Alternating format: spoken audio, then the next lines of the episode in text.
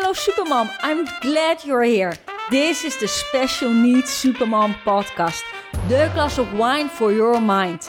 Your tribe where you can relax, unwind, and get stronger and more confident about your superpowers.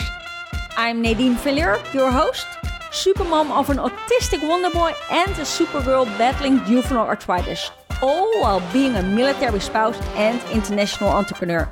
Enjoy your glass of wine. Well, hello everybody.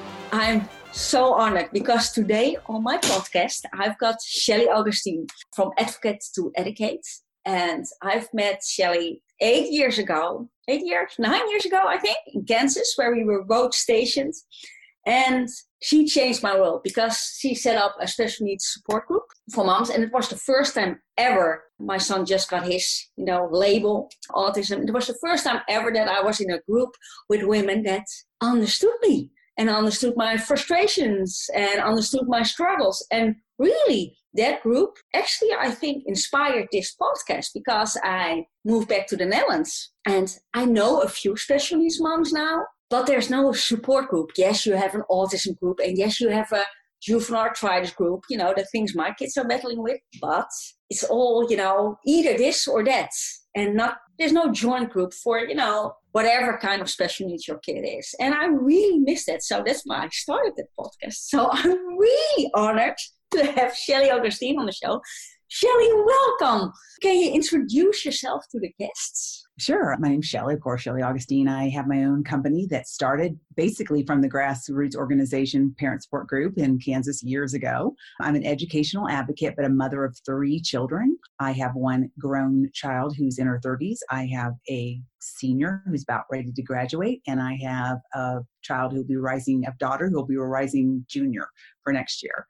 So, um, and I'm married prior military we're retired and so we spent 40 40 20 years in the military and uh, feels like 40 someday. But yeah that's that's me. I live in in colorado and i enjoy it here. I like outdoor stuff and i love connecting and helping families around special needs. How did you come up with the idea or why did you ever started a special support group? Well, it actually started prior to an official diagnosis for my son. Um, my daughter, my oldest daughter, had been diagnosed years and years ago because she's, you know, 16 years old or 14 years older than my son, and she she was diagnosed with what they called severe ADHD. And so, you know, I kind of muddled my way through that as a parent, not without really much knowledge, kind of trusting in the school system and everybody else to tell me what I needed to do. And so when my son was diagnosed or was uh, going through the process of being diagnosed, I felt like I needed to make connections with other people who had who were experiencing what I was experiencing and who had already been through what I was about to experience and what was in front of me. Yeah. So we were at Fort Bliss, Texas. My husband was serving as the aide de camp to General Dana Pittard there. He's now retired. And Dana became the division commander there eventually. And I kind of went to him and said, Hey, here's an idea I have. You know, I really feel like I can't find people in the community and I want to set something up to have access for parents to come in together and, you know, share their experiences and learn from each other and just be supportive to each other. And he was like, go ahead, whatever you need, I'll help you make connections. So I got in touch with the base commander and they hooked me up with the chaplain. And then the chaplain provided us a space to get together and also free childcare, which was so helpful. And we just started meeting, and I just started gathering information in the community about special needs, about schools, about service providers. And I, when I first started it, they had already broadcast it through the Exceptional Family Member Program. This is going to happen. You know, we they had it in the newspaper there. They did an interview with me, and Dana was also promoting it. It was close to around autism awareness as well, so he was he promoted it in an article briefly. And so I got a phone call, I remember, from a mom, and she's like, Hey, I have a child with ADHD. How come I can't come to your group? Because they had said parents of children on the autism spectrum, right? And I said, Well, there's no reason you can't come. We just need to obviously broaden the perspective. And yeah. so we just made it a support group for parents with children with special needs, no matter and it yeah. just grew. It just grew. Yeah. yeah, for me. and then, of course, I took it to Kansas, right, where I met you at, at Fort Leavenworth.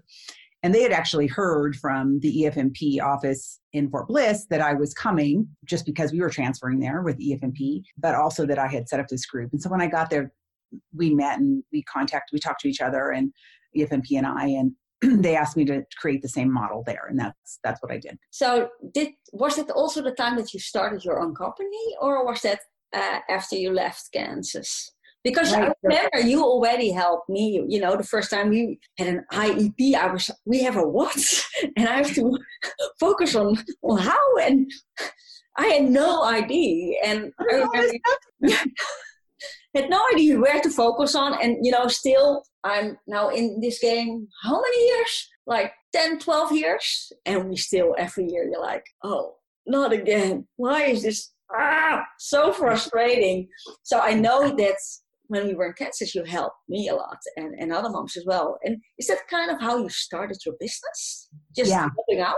Yes. Yeah. Uh, I called the support group. It was called a soft place to land. Um, that's what I called it. And it was a place for parents to come and just, they were felt safe to share and to get information. And, and I came to the district, a school district there going, my son has, you know, high functioning, they called it Asperger's. He has Asperger's and, you know, he might need an IEP and, and they were like, oh no, he's fine, doesn't have any problems. Well, we were seeing problems. Like, this is a normal story. I think you're shaking your head. So, yeah, yeah, that's a normal story for most of us. And so, you know, it became kind of this con- confrontational kind of going at each other. So, it took us a while to get an IEP, like an extra year there. But I was learning, I was educating myself around the, the disability and also around education and so I was starting to hear the same kind of stories with families in the in the community on Fort on Fort Leavenworth, and I just I don't know I guess I just it clicked for me easily. I I grasped the concept of IDEA 504 plans, accommodations. And so then parents would come to me and talk to me about the struggles they were having. And I would just kind of push them in a direction like, go ask about this or, or go check into this. And then eventually, um, one of the special education teachers there in the district was sending parents to me saying, go talk to Shelly. She gets this, she understands it. And, and that's really where it grew out of. You know, first I was getting paid with cards and even gift cards and thank you cards and flowers came to my house one day. So you know, just turned into a business. And then I, of course, um, went to um, get my training at the Institute for Special Education Advocacy at William and Mary College of Law. And it's a week long program put on by Peter Wright and his wife, and also the, the Peel Network. And so, and that's where I got my first training, I, what I would call serious training, which I which I consider uh, turned me into a trained advocate. And what is the thing you help most parents with? Because uh, you know uh, you educate and you're uh, you're a consultant, you coach people. Can you can you explain a little bit more about what yeah. help uh, you provide, or what are the what are the biggest struggles most parents deal with? Is it different? You know, I, I, I can imagine for myself as well that in the beginning you have just no idea there's so much information you don't know where to look for uh, help uh, but later on you know and you grow into your special needs role. Yes. Learn the tricks. So super mom role. Yeah super mom role yeah. Yeah. Is there one thing in particular most parents come to you with or is it really broad the, the questions they have and the help they need? I would say the thing that i see most parents struggling with in order to be effective the way they feel that they should be effective in a meeting, particularly around IEPs and their child's needs in the educational realm, is understanding IDEA. So that's our federal regulation around special education and um, Individuals with Disabilities Education Act. And then also how that is implemented or processed at the state level, because then the state has their own regulation but they adopt IDEA. And sometimes they can uh, go above and beyond what IDEA does, or they can just meet it at the same level. And then how that is translated and implemented in a school system. Because here in our state, we have what we call local control. So each school district gets to do things the way they want, really. We get a lot of guidance from our state. We still have to meet FAPE, free appropriate public education for students with disabilities provide services and accommodations under 504. And so what I see is parents just trying to filter all of that information, find out how it's implemented at their district and at their school, and then how do they apply that to their child specifically and their child's disabilities and needs? And how do you get an appropriate assessment? So it's really that iep process all encompassing as a whole that i see parents struggling with. That's usually why i get a parent. They've been at a school system. They've said my kid has these issues and and the school's either said no we don't see that or they didn't meet it where the parents felt that it needed to be met.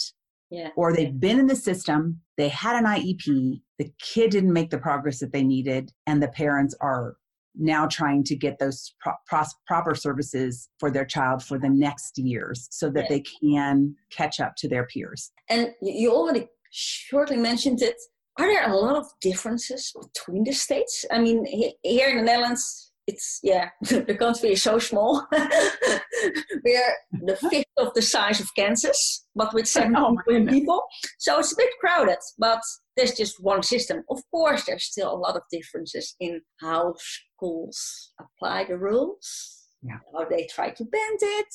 Uh, how is that in the states is there a lot of differences between the there states? There can be differences. Yeah, there can be. I'll, I'll give you an, uh, an example. We were in um, Maryland for a year. We didn't stay there. We for for a couple different reasons, but we also just didn't like the environment there. But Maryland had a regulation in their state around the provision of evaluation reports or documents that were important to an IEP meeting. I'll just make it simple like that. And their rule was they had to provide those to the families at least five days prior to any meeting. So they had a regulation in place. Here, there's no state regulation. And, it, and one of the reasons is because we have local control. So the local school district gets to make its choice about will they do it are they going to have a rule in their district about five days or three days or we'll do it one case by case? The way that things are implemented or how they interpret that like that's a regulation that they talk about in idea but it's not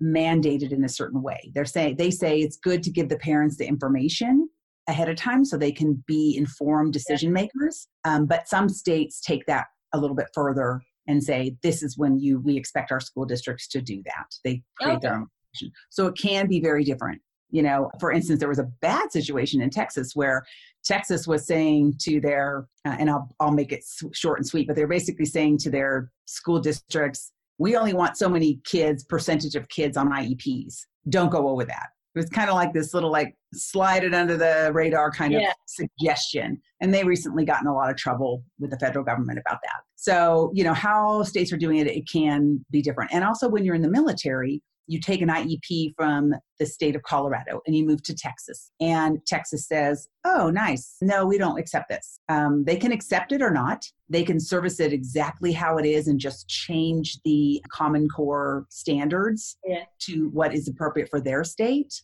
or they can just say we're going to take this service it like this for now what they which they call comparable services. And while while we're doing that we're going to evaluate on our own and make our own determination. And that scares parents to death right? Because they could you could get to a state and they go oh guess what? No more iep for you.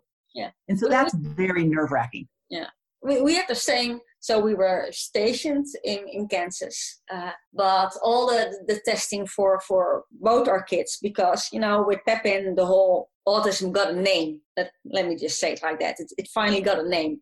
And with our daughter, we found out there was something, and that turned out to be juvenile arthritis and uveitis. And also as dyslexic as possible. That has nothing to do with her eye disease, but severely dyslexic. And we came back. To, so that all the researchers were uh, the costs were uh, paid for by the Dutch government and the Dutch insurance. And we moved back to the Netherlands and we had to redo all the tests. Oh, wow. Because apparently being dyslexic in Kansas is totally different than being dyslexic in the Netherlands.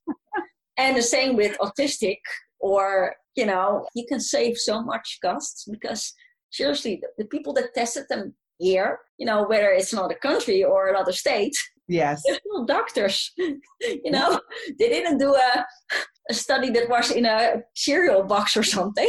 they went probably over that. yeah. Exactly. And yeah, yeah, and that's scary. Scary yeah, and that's frustrating because it's for our daughter, it set her back two years in the Netherlands. Oh wow. Two years. You know, that's, that's Yeah, that's a lot. And you know, the thing is, is that another thing you run into in the States, and, and you probably, I don't know if you run into it there or not in the Netherlands, but in the States, you, you can get a medical diagnosis and you bring it to the school system and you say, here, my kid has autism or my child has dyslexia. And they say, yeah, but it doesn't affect their education. So we don't need an IEP, but we'll give you accommodations, right? So they, they make a very distinct line between a medical evaluation versus an educational evaluation and they don't necessarily have to speak to each other. Yeah. they can and often i see that it does. In some way they bleed over because the medical is a diagnosis that helps us look at how we assess it in the school system. So it can be if it's used appropriately it can be very helpful but i can't say that that's always the case. No no in the notes you have the same so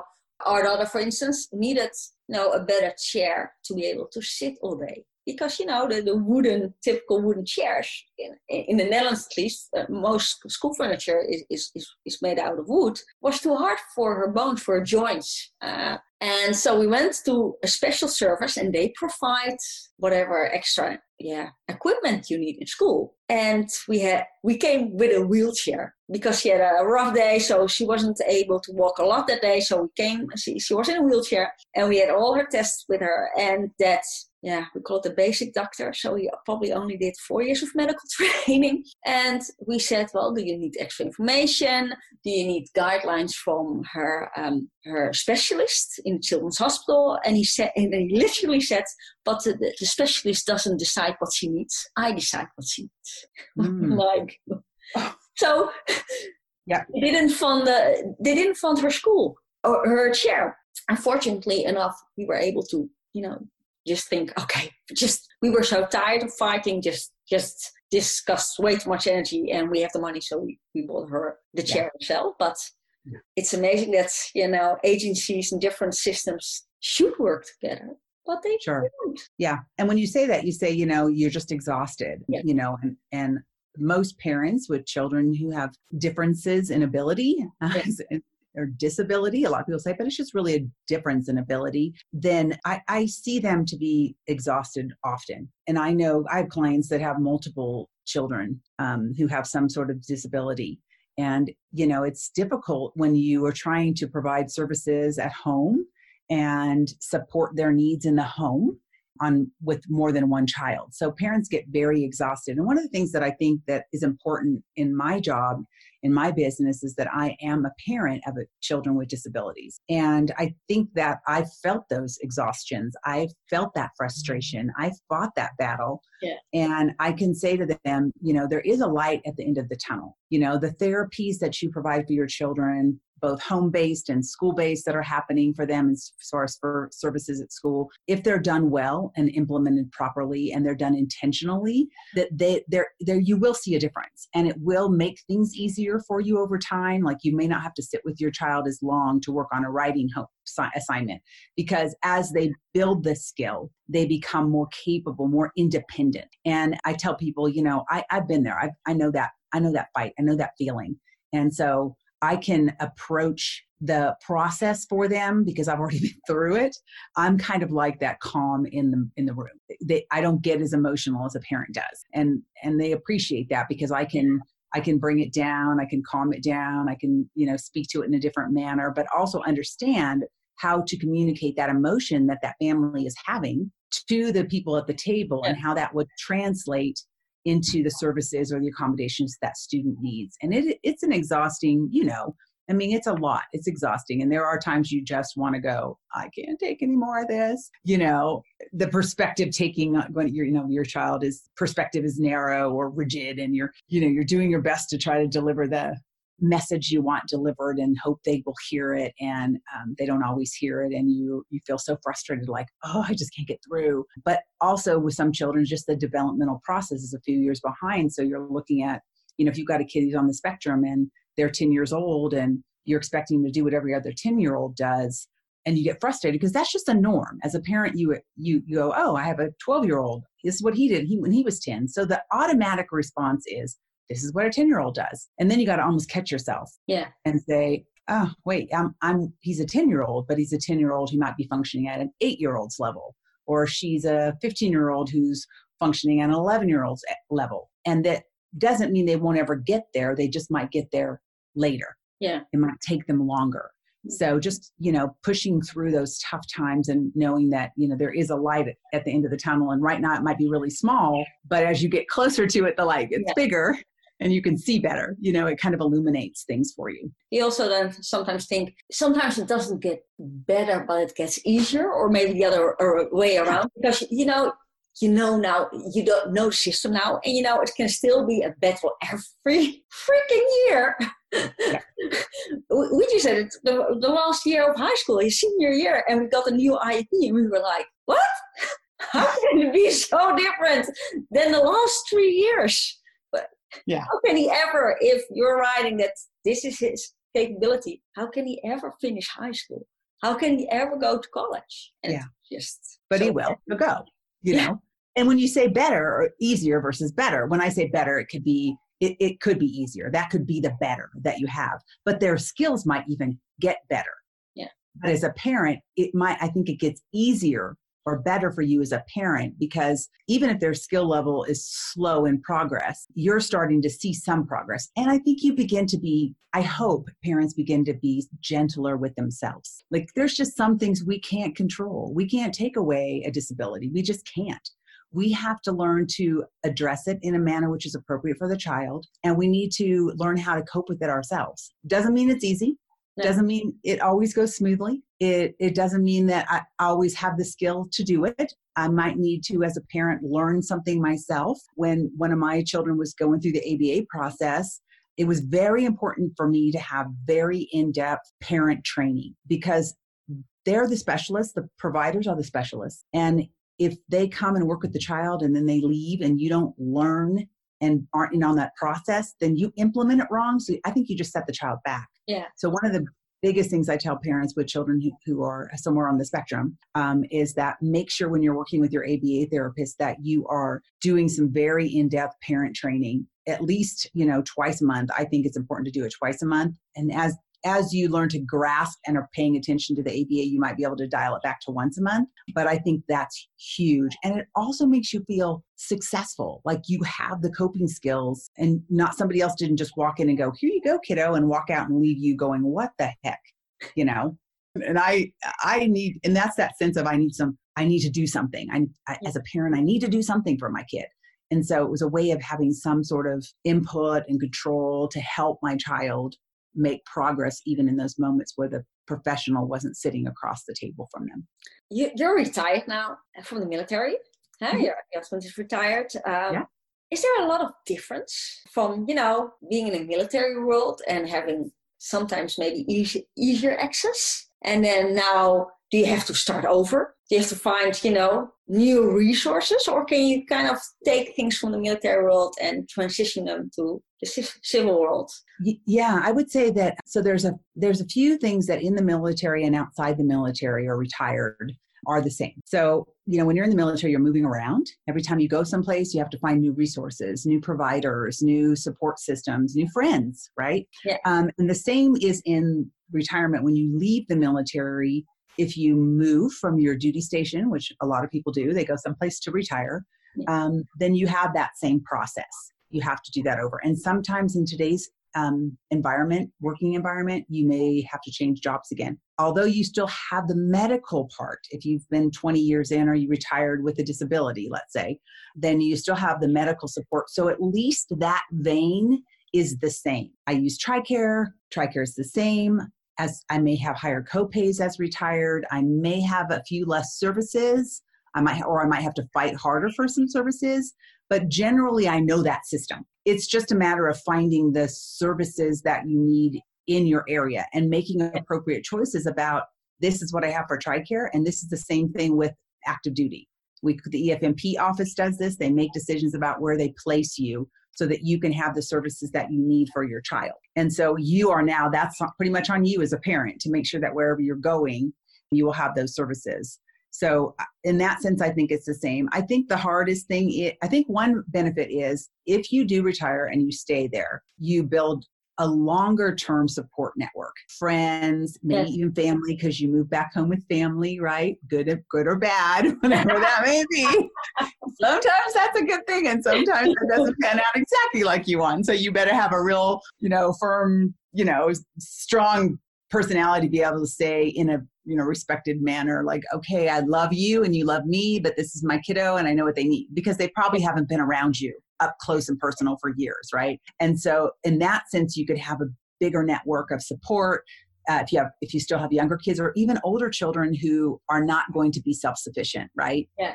then you have family there maybe a brother or a cousin or a, a parent that you could say hey can i leave them with you for today or the weekend so we can get away and just get a break so I think that that's a benefit of if you retire somewhere, or at least even if you're not in your family, you just retire and you build longer term friendships. Like we're we're still long distance friends. We still know each other long distance, but I can call you and have a glass of wine and vent if I wanted to. But you're not right there. I can say, "Hey, Nadine, can I?" And you can't say, "Shelly, can can I drop so and so here?" And you know that that doesn't exist. And we're constantly moving in the military when you're active duty. So I remember that was just a stressful time. Is like, yeah. where are we going next? What are we? What? Who? Who am I going to know there? How am I going to meet somebody who understands that I have this much, a little bit of time, and I don't may not have as much time to do things because I have other things that I have to engage yeah. in with my kids. So that that is definitely you know a struggle. Did you do you also then find that you know I had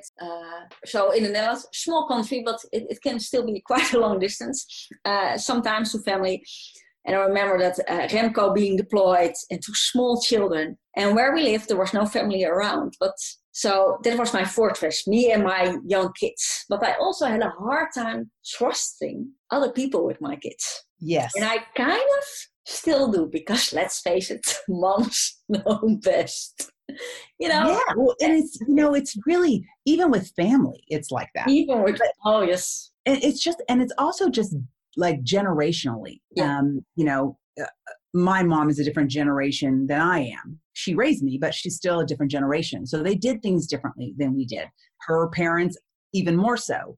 But they also don't have that regular experience no. um, in our in the U.S. because you know we travel with our spouses for the most part, so we're all over the place. We could even be in Europe, um, which we've been there before. So they just know the kids, your kids, their grandkids, um, their nieces, nephews, whatever, is as best they can in the time that we're able to spend with them. You know, so and so they might have ideas based on generational ways of learning and living that they might try to apply to your child that you just know isn't going to work and so so yeah i mean it, even if they're even if they're close by it doesn't necessarily mean that they're the way they deal with your your kids is the way you want or a babysitter you know or anything. I mean it is it, i remember thinking who who do i trust? Who can i leave these people with? You know who can i leave my kids with? And also saying okay if we're coming to visit you um, these are the things my kids need. I know it's different than what you do but just to make the trip pleasant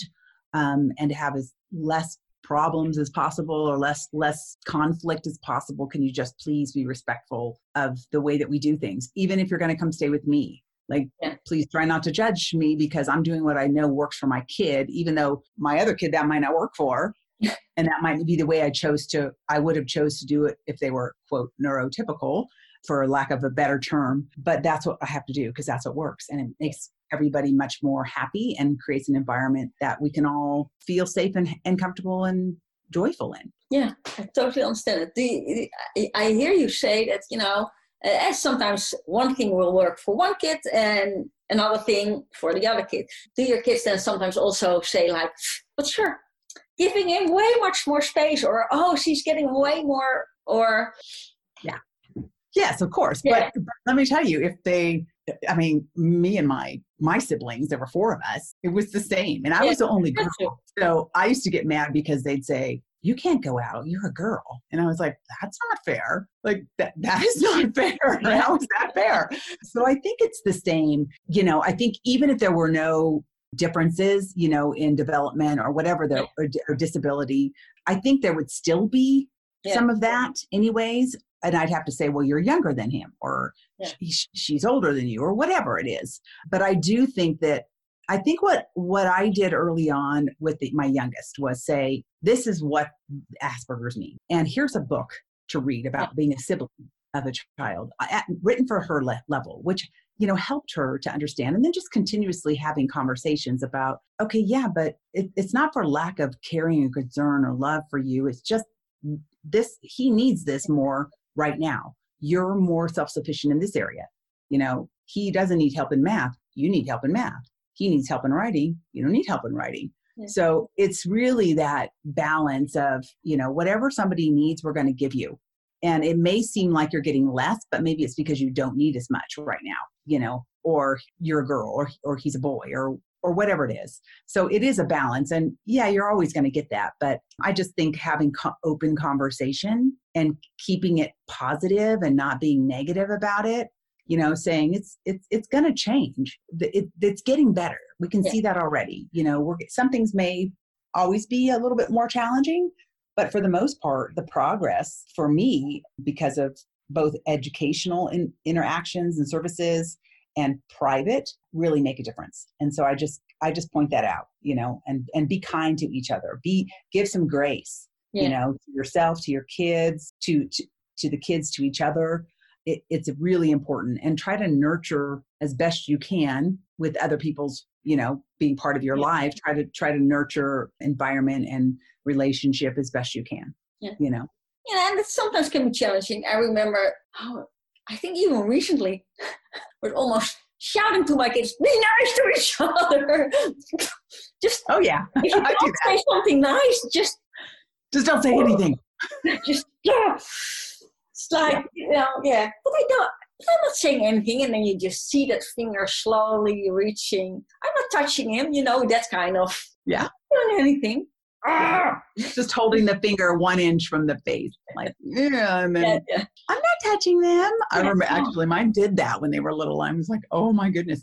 And my mom, you know, my mom, my mom's generation and her parents, it, the, the the word was always, you can't say something nice, don't say anything at all. Yeah. I, know? I actually I, I catch myself saying that now. I'm like, oh, I've turned into my mom, you know? Yes. Yeah. We all kind of do that, I think, at yeah, some point. Yeah, yeah. Yeah. I think the first time I oh sorry. what did you say? I said, because some things some things are just learned. Yeah. I mean, our kids are gonna learn stuff from us. Let's hope they learn more of the good than the bad. Yeah. yeah. nobody is perfect. No. Nobody. I remember the first time I really felt like a mom was, I think, when I was driving. The kids were killing each other in the back seats. And with one hand on the steering wheel and my other hand in the back, I was trying to slap them. like, and now I'm a parent. I become a mom, right? Yeah. Yeah. I, I, my, my dad would always say, Do I need to pull this car over? Oh, yes so that's what I did. Like, I will pull the car over. I will pull it over. And then the quiet, like, ooh, because if somebody pulls over the car, that's some serious stuff right there. I don't want any of that brought my way. So quiet. Hope most of the time it would get quiet in the back of the car, you know. But yeah, it's you know we we it, nothing's easy. Not not having children without disabilities or kids with we just have it harder. I think sometimes with kids with disabilities and you know and so i work really hard i worked really hard to provide whatever was needed. I mean we had all kinds of different tools to use or for him to self use on his own like what are you going to use what can you do there? You know when you're frustrated with that what what go get the little thing that gives you choices and pick a choice right? And just like i think i i don't know if you if you told me you had this experience but a lot of parents that have kids sort of that higher functioning asperger's area they would their kids would come up like can i can i play with the legos? Can, can we go to the lego store? Can we go to the lego store can we go to the Lego store? And I'm say, no, we are not going to the Lego store right now. What if, how about, like it was always this any way to get to the Lego store? And I would have to say no, or I would say, or he'd want to talk about the new Lego forever. And I'd say, okay, you get 10 minutes. I will sit here for 10 minutes and you can tell me everything you want about the Legos. But when I'm done, when your 10 minutes is up, and I'd set a timer sometimes, or point to my clock, then I got to go back and cook dinner because I still need to keep moving forward. And and and even my sophomore, she just social. So, you know, sometimes I'm like, okay, I'm working here. You know, what do you need to tell me right now? Alligator draws. Quiet. I still have it when we walk the dog, and especially with Pepin, because that dog is adorable. yeah, yeah, yeah, he is really adorable. He's also in his, you know, teenage years, so that's three kids now in my house, three teenagers in my house. But it's so much fun since we have the dog. Well, beforehand, Pepin, you know, he would come home, then he needs to unwind. He won't talk about his day. He just needs to, you know, reorganize his thoughts, even eh, whether that's in Minecraft or Legos. When he was young, it was Legos. Now, you know, he builds new worlds in, in Minecraft or whatever computer program. Uh, and you know, sometimes you hear him talk, but that's not with his mom, but it's with you know his online gaming community. But when you walk the dog, that's when he talks. And sometimes it is like you said, you know, just going on and on about Lego. And for him, he can talk about Minecraft level or whatever for 45 minutes. And I have no clue what he's talking about. You're like that. Mm-hmm. Uh-huh. Right. Wow. Interesting. But he's really happy. And, you know, at least he's, you know, expressing himself at, at that moment. Because not even when you're a special needs kid, but if you're a teenager or the moment yeah. you come home, you know, you're have your phone, you have your things, whatever you need to do, your chores, or before you know it, you don't talk at all. So yeah, because they're teenagers. I mean, you remember when you were a teenager and yeah. you probably locked in your room, and we were on an actual telephone that was yeah. wired into the wall. oh yeah, but in a Dutch, you can only go so far.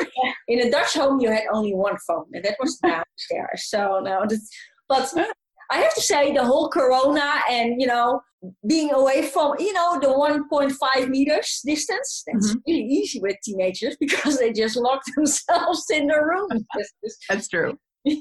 that's very true yeah i think i agree with that you know uh, and i just think that you know any way we can get them to engage with us whatever that level of engagement is especially when they're teenagers is, and even when they go into college like they're going to be like oh, i'm i'm independent on my own you know you just try to build the proper relationship with your kid that is appropriate for them and that keeps you connected and builds relation and gives them a place like you become their soft place to land you know eat whenever they want yeah because they are going to be become independent and i think it's important as a parent some kids are their disability will never allow them to leave home other yeah. kids they will and so as a parent i have always taken the approach that it's my job to prepare them for life. And even yeah. though I'm going to cry when they go to college and yeah. move out of my house and I'm going to be depressed for, I don't know, a month, maybe, I don't know. Um, I still think that it's really important that to keep that as my focus is that my job is to prepare them for life whatever their ability is whatever their need is that i've given them the tools i've taught them to make pizza you know whatever they need and then i can let them go and i can readjust my life and i'll move on you know? It, will be a natural progression for any of us whose kids are going to move out of our house and for those whose kids aren't it's still going to be a progression because the expectation is my kids will grow up and move out. And so there is probably some i've talked to parents who their kids don't move out. They're the parents are probably in their 60s and they're still raising their children you know because yeah. they have to. And it, it is kind of, we have a loss when our kids move, but there's also some depression or just a, a I wouldn't to say depression, just a, a, a, loss of having your child become independent yeah. and moving into that next phase of life that most people expect would come. Yeah. And it is a challenge, but you know, everybody adjusts. We all adjust to it eventually but just preparing them as best we can before we send them on their way at the forefront for me and and that's one of the reasons why i do multiple things in my in my career is that you know I, I I do the advocacy, the at the table in the meeting, you know, advocating, saying here's what's appropriate. I also just do basic consulting where parents go, hey, you know, I I got this, I have this goal written. What do you think of this goal? You know, they they manage the room good, but they they don't feel really good about tweaking goals or or expanding it or narrowing it down, knowing the student. So I do that. And then I also do some executive function coaching where I work with kids from really more middle school through even a college level um, in in figuring out what tools work for them when they have a deficit in executive function so that they can be successful in college i've heard stories of kids who you know are very bright get into great colleges and one or two years in they're done because yeah. they can't get their homework turned in they can't they just can't do what they need to do so making sure that they have buy-in about what they need to do what will work for them and then really working hard to figure that out before they take off into college because it's almost a little late when you're in college. Yeah. And I just think that, that scares me a bit because now uh, our son is going uh, to college uh, after this year. Uh, and apparently, you know, special needs stops after high school. you know, you're like, so is there any, yeah, no, there, there are not a lot of things in place yeah. at a college. Uh, yeah. And that is kind of scary. Uh, yeah. They do. On one hand, I, sorry. No, I was going to say what about the college. You know, I don't know what it's like there, but here the, the kids when they go into college can have accommodations. They don't get services like on IEP, but they do get those accommodations for maybe they need extra time for homework or extra time for testing, yeah. or maybe they need to turn they they need they say I left something at home, and maybe they can talk to their teacher about I did it. I promise you, I'll I'll send it to you as soon as I get home. You know, things like that um, they do have some accommodations, you know, speech to text, whatever it is they need. Uh, it's the services that lack. And in the United States, kids can stay in, in school until yeah. 22. Different. It's different in different states. Yeah. Sometimes a little longer, shorter, um, but they do have an expanded year to catch up and to make sure that they're prepared to go to college. Yeah. And now in um, here in Colorado and in different states in the United States with different colleges, they have colleges where the kids can come in and they can get they can have an experience. We have a local college here the university of colorado colorado springs. They have a program for kids who have disabilities and they come in they can actually live on campus um, in the dorms and they go through a program and they get some sort of certificate or degree.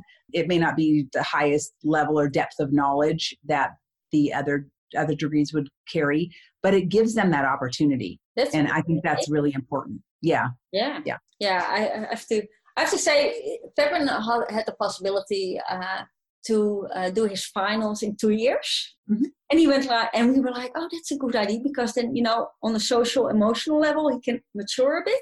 And he went like, why would I want to do that? I get it. I mean, it's already easy enough for me. I don't need an extra year. We're like, yeah, but you know, then you being protective.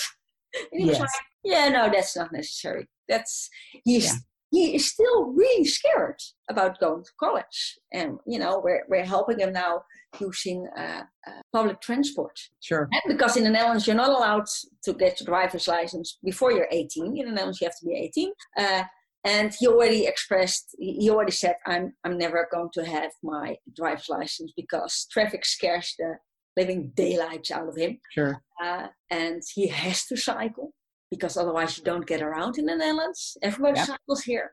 And fortunately enough, we found a college in our city. So he will just, you know, he can cycle to college. So that's great. Sure. Uh, but, you know, still scary. oh, it is. And, but and the funny thing is that he is way more enthusiastic and not seeing the problems that we see. And that's great, to be honest. That, you know. Sure. Yeah. And if, if you don't, if you don't make him fearful of it. No you know he might have some reservation yes. but if you support him through those reservations and don't make him fearful i think that helps because when they're afraid you, you tend to freeze up. A lot of people just freeze yeah. you know that fight or flight and some kids run and freeze up you know and just tr- just deny it and get away from it and don't want to deal with it and then others you know fight through it. Yeah. and so it's good if we say it's okay. Every every kid is probably somewhat scared whether they want to admit it or not that they're going off to college. A lot of kids go off and come back home. Yeah. I, I have to say he, he already surprised us so much because i was in florida uh, I think one of the last people that that were uh, was able to fly to, to, to, to America and fly back without any problems because the whole COVID 19 wow. didn't start. Yeah. Well, it was in China at the moment, uh, as far as we knew, but he got an invitation to, you know, just experience the college for a day. And I was like, oh, maybe we should postpone it because I'm not there and blah, and trying to already set everything in motion. He was like, no, I can do this. He was scared shit, but he did it anyway and he yeah. all, it, it, helped that he knows why he is scared and he knows it will be okay. Yeah. But it was, yeah. yeah so he already he, he managed yeah the fact that he this this year already said i'm going to go to this college and study this. And we were like you're going to do what? Banking and accounting? What? How did you come up with that? That sounds really exciting. And we're like well okay. And then you know he did that uh, college tour for a day uh, without his, you know, Superman being there to hold his hand. That's right. Managed, and uh, yeah, he's doing all, and even yeah, finishing high school, you know, the senior year in one year with and not the two years that were offered to him. So sure. And I think it's something about being yeah. about being a super mom, really, a special needs super mom, is that he was able to say, I got this. Yeah. You've given me the tools enough for me to go and feel comfortable and make the decision, even though I have, I have some hesitation or reservation. You, you just a demonstration of when you put to put into practice and work what your super mom has taught you yeah. um, you you have more access. It, you, you, are more successful. How do you see that with your son? Are you did he already choose his own kind of college, or? Well, he's known for a long time what he okay. wanted to do. He's very interested in spacecraft design. Okay. So so really that astronautical engineering.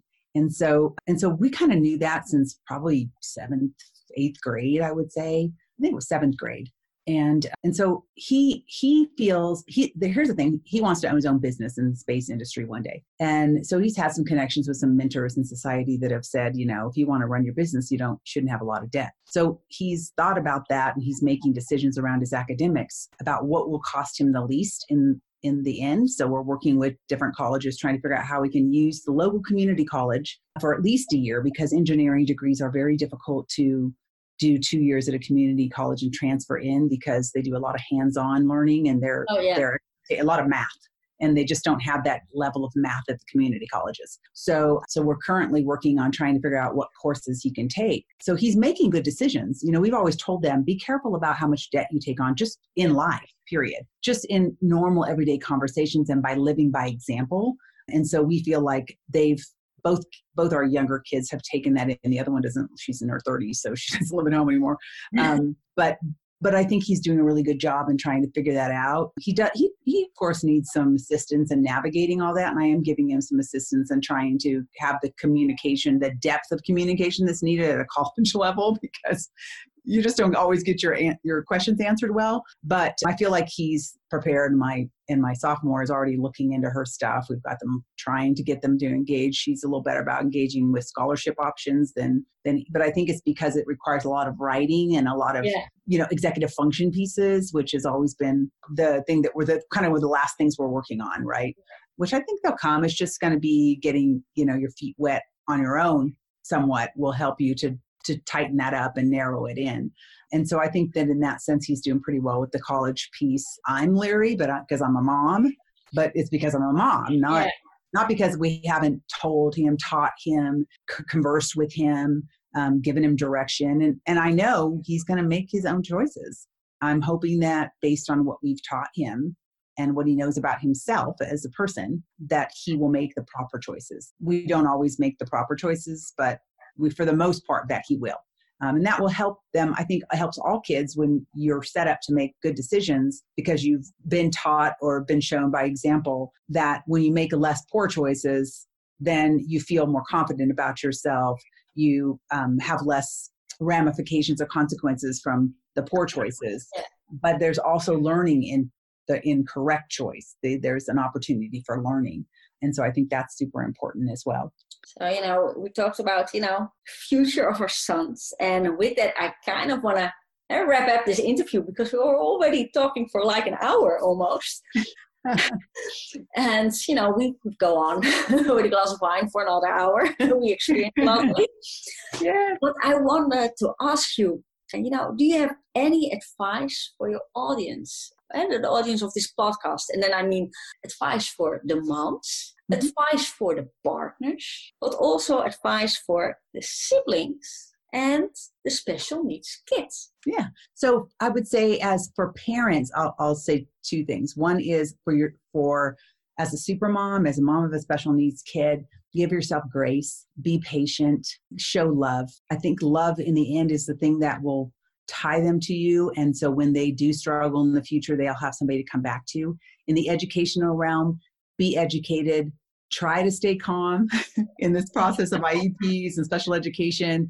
And if you need an if you need somebody, whether it's a friend or a free community advocate or hiring an advocate, then get one when you feel like you're at a standstill because I think that helps you to get moved forward better and not staying still and becoming stagnant because parents do get kind of like a PTSD from special education. I've seen it more times than I care to admit. Oh yes. for our partners, for you know your spouse, whether you're a super mom or a super dad in special needs, I think also you know utilizing them the best way that you can utilizing their skills and trying to get them to help you out so you don't become exhausted i think that's super important and if they don't have the tools that they need to work with your child or to help in the process then i think you know having a conversation about we're a team and everybody has to work together. And they often i find that spouses often just it's usually the dads i have to say in special education that are kind of just there and you know uh, occasionally popping in with a good little comment. My my husband's done that a couple times, and I was like, "Wow, where'd that come from?" um, so, and then for siblings, of course, just you know, try to. I think they need to understand that their parents are not ignoring them if they have to spend time with uh, the sibling that has a special need. That it will get better, and that it. I think they have to also look at it as if my mom or dad um, don't feel like they have to have a lot of oversight of me over me. It must speak to my ability to be somewhat independent. And that means they probably have confidence in me as a sibling that I can take care of myself. And then I think it's important to tell them, but if you need something, please come and tell me. Because if I seem like I'm busy, it's not because I don't want to help you. It's it's just that maybe I know you will have you're doing better or you're you have really good skills. And but if you're struggling, come and see me. So always go to your parents, even if they seem maybe unapproachable to you as a as a child I think that's important. And then for for kids with you know kids who with special needs who um, are I would call them high functioning or moving on in their life or even struggling with you know still their challenges. Maybe those last few things. I, I just I just want to say do hard things. Hang in there. You know, keep working at it if it's not if what you're doing if what the school's doing if what your parents want you to do if whatever have a conversation an open calm conversation and then ask for opportunities to seek what you might need. Even if you don't have an idea where can i go seek information to find out what i need and what might work for me especially as you're transitioning into post secondary after high school yeah. life whether it's job or college. And i think everybody parents partners you know siblings special need you me do hard things. You can do hard things and give yourself grace in that process because nothing's perfect. No. Well thank you so much girls, you know, if you're in the States and you need uh, somebody to help you guide the IEP process, check out Advocate to Educate, the website of Shelly Augustine. And Shelly, thank you so much for being on the show. Nadine, thanks for having me and good luck with your podcast. I think it's wonderful and I'll, I'll be tuning in to all the new ones. thank you. My fellow supermoms, thank you for listening. I hope you enjoyed this episode. If so, please subscribe let me know what you think and tag me on Instagram at Nadine van Leer. And you might win the monthly one hour special needs supermom coaching session. Stay sane and stay happy. Until the next glass of wine.